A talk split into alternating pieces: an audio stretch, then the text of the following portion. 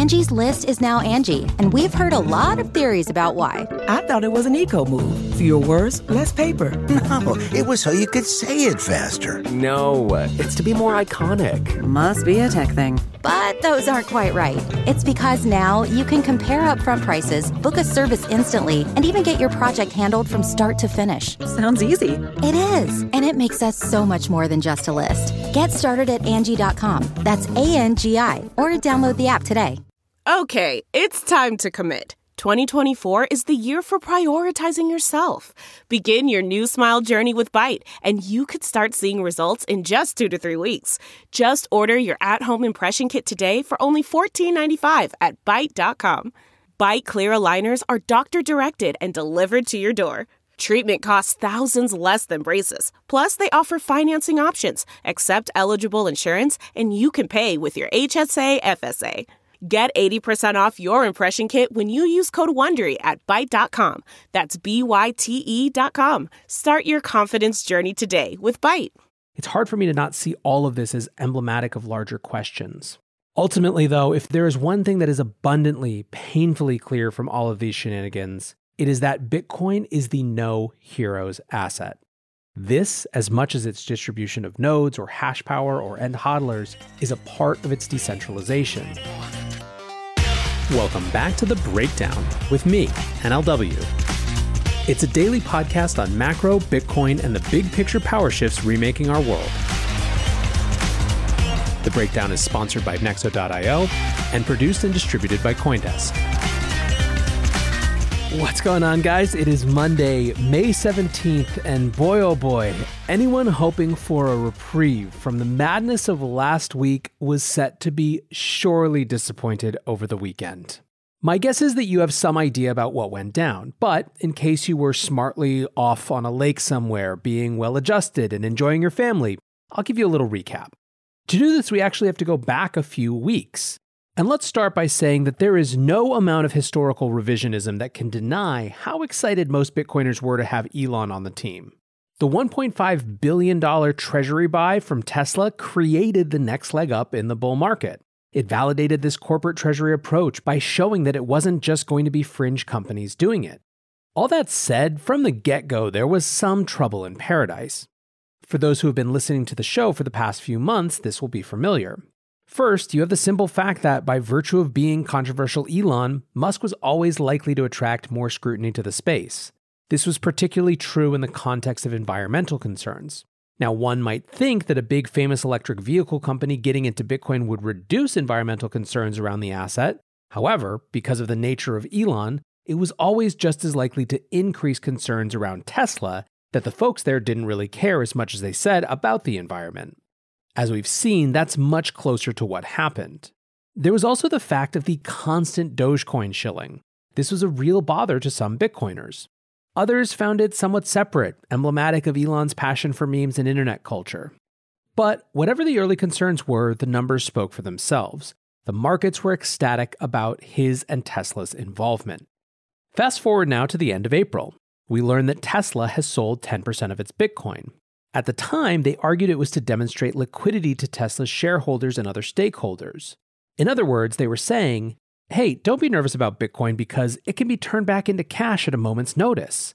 If we need to take advantage of important time sensitive opportunities such as access to more semiconductors or port space, which has been in such short supply over the last few months, we can do it. Indeed, I argued at the time that the liquidity the ease with which they were able to convert their Bitcoin actually showed how much better it was as a treasury asset than gold, and in fact likely increased their conviction around Bitcoin. All comments they made at the time seemed to validate this perspective, which is why it came as a pretty big surprise when, seemingly out of nowhere, last week Elon announced that the company was going to stop accepting Bitcoin for purchases of its vehicles. This was weird on so many levels. First of all, how was Tesla just discovering right now that Bitcoin had an energy footprint? This was the most obvious, glaring thing about the timing of the announcement. Bitcoin and energy featured in every single article that followed up about Tesla's initial investment. The notion that somehow, months later, Musk and co just realized this is patently absurd. It had to be, many concluded, some sort of external pressure.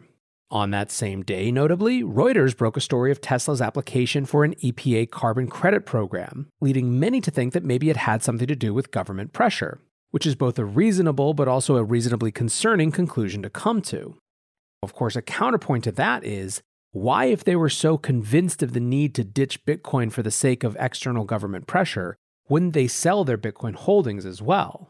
Simply not allowing people to purchase their cars in Bitcoin is a pretty weak response if there is external pressure. But then again, maybe it was the compromise that had to happen, and the emphasis here being on that word compromise. Give up a largely meaningless program. I mean, seriously, what Bitcoiner is giving up their Bitcoin for a car? and in exchange get some ESG pressure off your back? Question mark, question mark, question mark. Whatever the case, Bitcoiners weren't thrilled by this, and in characteristic fashion, took to Twitter to tell Elon so. What really pissed them off was when about a day later he came back to Twitter for two more tweets on the subject.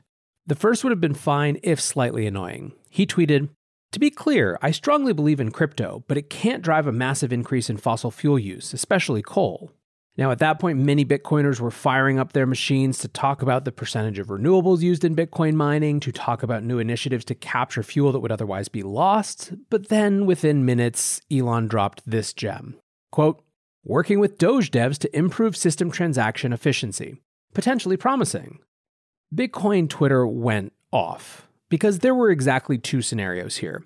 One, he was deliberately trolling. Doge is, of course, proof of work, just like Bitcoin. It has the exact same energy profile of Bitcoin, other than simply not being popular and secured the same way because it's been just a joke for so long.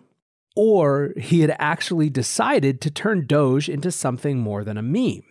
My comment at the time around that second possibility was how fast Doge was turning from one of the truly more decentralized tokens, meme or not, into something with a god pharaoh lording over it for his amusement and pleasure.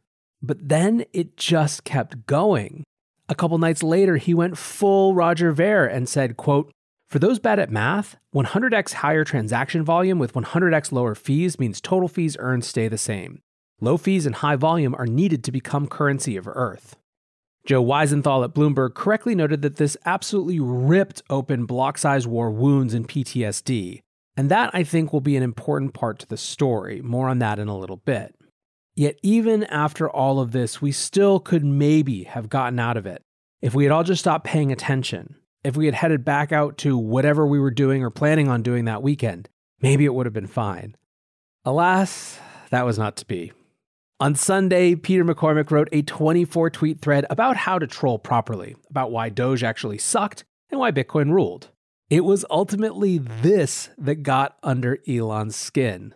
A badge of honor, I'm sure, for Peter, which he will wear until the day he is done. Musk responded angrily, quote, Obnoxious threads like this make me want to go all in on Doge. Chainlink God then responded to Elon's tweet, quote, Elon, while the thread is a bit adversarial in tone, it does have its truth in that Dogecoin is orders of magnitude more centralized in both terms of node count and supply distribution than existing cryptos like Bitcoin, People will lose money when these whales dump. Elon bit back even more aggressively. First, he argued that Bitcoin was the one that was highly centralized, pointing to China mining control. But then he dropped this tweet, and this is really where everything went off. Quote, Hey cryptocurrency experts, ever heard of PayPal? It's possible, dot dot dot, maybe, dot dot dot, that I know more than you realize about how money works. And with that, the facade has cracked. I mean, what a petulant, childish response. Of course, if you thought that was going to slow things down, you truly do not know Bitcoiners.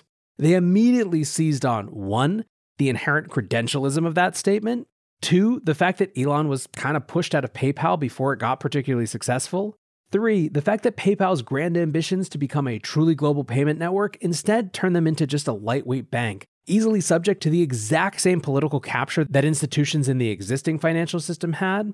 And now, a decade or two later, showed them to be racing to integrate with the thing that actually had a chance to make the disruption they might have wanted in the first place. But wait, we're not done yet. Looking for the best way to unlock your crypto's liquidity? Nexo.io is exactly what you need. Borrow against your digital assets at just 5.9% APR. Earn passive income with yields of up to 12%. And swap between more than 75 market pairs with the instant Nexo exchange. Try the Nexo Wallet app to get the whole 360 degrees of crypto banking. Get started at nexo.io. A few hours later, known scammer Mr. Whale, aka Crypto Whale, aka Randy the Raccoon, tweeted Bitcoiners are going to slap themselves next quarter when they find out Tesla dumped the rest of their Bitcoin holdings. With the amount of hate Elon Musk is getting, I wouldn't blame him. Elon responded simply, Indeed. And from there, the price started cratering. Almost immediately, Bloomberg was running a headline that Elon implied that he had sold his Bitcoin. And over the course of the next 12 hours, the price dropped as low as the 42,000s. Now, late last night, Elon tweeted, quote, to clarify speculation, Tesla has not sold any Bitcoin, which stopped the downward trend. Bitcoin has recovered some, but is still pretty bloody, around $43,700 at the time of recording. I think it's important to note that many have argued that this price action wasn't solely, at least, about Elon, that he was a convenient patsy and a catalyst for a move that was always going to happen.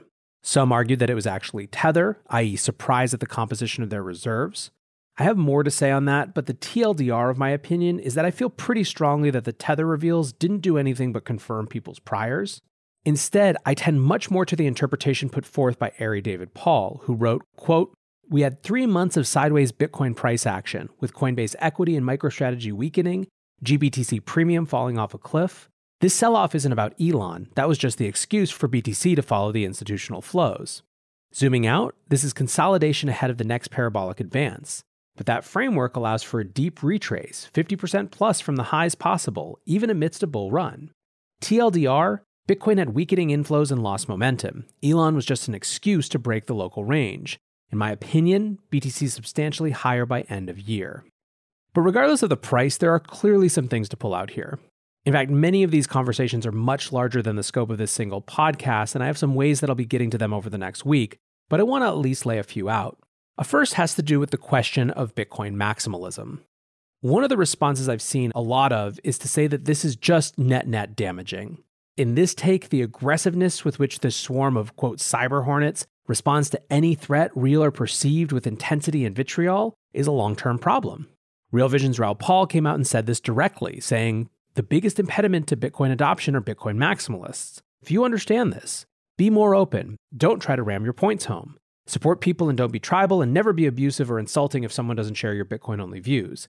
It's a big world out there. I asked Twitter what they thought about this, and of course, the grain of salt is that because I'm a Bitcoiner, many of my followers are as well.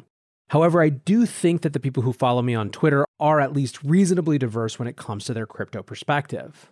I asked, are Bitcoin maxis and their aggressive Twitter styles one, net good for Bitcoin, two, net bad for Bitcoin, or three, mixed good and bad?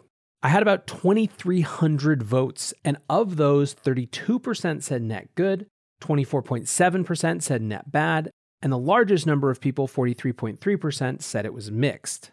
There are actually about 100 comments, and it's a really good conversation in many places, so I encourage you to go check it out. But from my vantage point, I think it's pretty easy to argue both sides of this, at least decently compellingly. On the good for Bitcoin side, the pleb army has clearly and convincingly shown itself to be an important bulwark against capture by vested interests. This was, in fact, one of the central lessons of the block size war that Bitcoin was extremely hostile to the sort of influence exertion by a bunch of big external players colluding. On the bad for Bitcoin side, the scars of these past battles, plus the people that just love spoiling for a fight, can make it extremely hostile for newcomers who have any sort of heterodox intellectual starting point. Now, some will point out, rightly I think, that Bitcoiners are often willing to take a huge amount of time and effort to explain things to those engaging in good faith, and that the real hostility is reserved for those who are engaging in bad faith. Travis Kling even talked about this on the show how critics of this cycle, like Mike Green, clearly aren't just sharing some differences of opinion. They're out to make being contra Bitcoin a stamp of their intellectual or professional brand for whatever reason. I also think that when mainstream finance seems to believe it's totally fine for an investor as respected as Charlie Munger to say that the entire industry of Bitcoin is disgusting and contrary to the interest of civilization, then we're in a clearly weird, hostile space. I want to maybe add two points to the discussion. The first is that there's no clear separation of Bitcoin defenders and Bitcoin evangelists. And these are really two sort of different functions, right? Defenders see their job to be, as so many put it, an immune response to cleanse the system. They are impatient by definition. Evangelists, or apostles, if we're going to extend the religious metaphor that so many want to put on Bitcoin right now, are virtually required to have patience as one of their chief virtues. The job of an evangelist is to assume good faith, rightly or wrongly, and be willing to take the time to answer the same doubts and insecurities over and over again. As richly satisfying as saying it can be, there's perhaps no phrase in the history of the modern human language, or at least Twitter, less likely to win converts than have fun staying poor. And all of this gets me to another point about the legitimacy of critiques. I've seen a lot of people saying, hey, you know, Elon's critiques are legitimate. Bitcoiners who have been having the same conversation for years say they're not legitimate because they've already been discussed, debated, and litigated. I actually believe that this is one of the reasons there's so much frustration. New actors bring up questions that Bitcoiners feel have been resolved. The problem is, what really is resolution? I use that phrase litigated, but there are no actual courts, only the court of public opinion, which means unfortunately that new audiences are going to require rehashing on a lot of things. I absolutely understand the necessity of this. It's one of the reasons I appreciate so much that Nick Carter keeps writing a slightly different version of the same article on energy consumption in Bitcoin rather than just haughtily saying, read my old shit. But it is exhausting as well. I think that exhaustion heightens the aggressiveness of these responses. That may not be correct, and it almost certainly is ineffectual, but it's also understandable. Now, one other thing I think about a lot is to what extent Bitcoin simply represents the first and purest, perhaps, live case study of a decentralized enterprise, where the only authority comes from audience and influence. Literally, where else does authority come from other than the court of public opinion, the battle of public ideas? If that's the case, aren't these battles necessarily likely to be more vicious? If this is the case, it also makes Elon a particularly interesting foil. This is someone who has leveraged social media to have a massively bigger reach for his perspective than business leaders of the past. What's more, there's no minimum quality threshold to how he can engage. There is no PR department looking over his shoulder. And by the way, if there is, pray for them because they're definitely always having a worse day than you and I.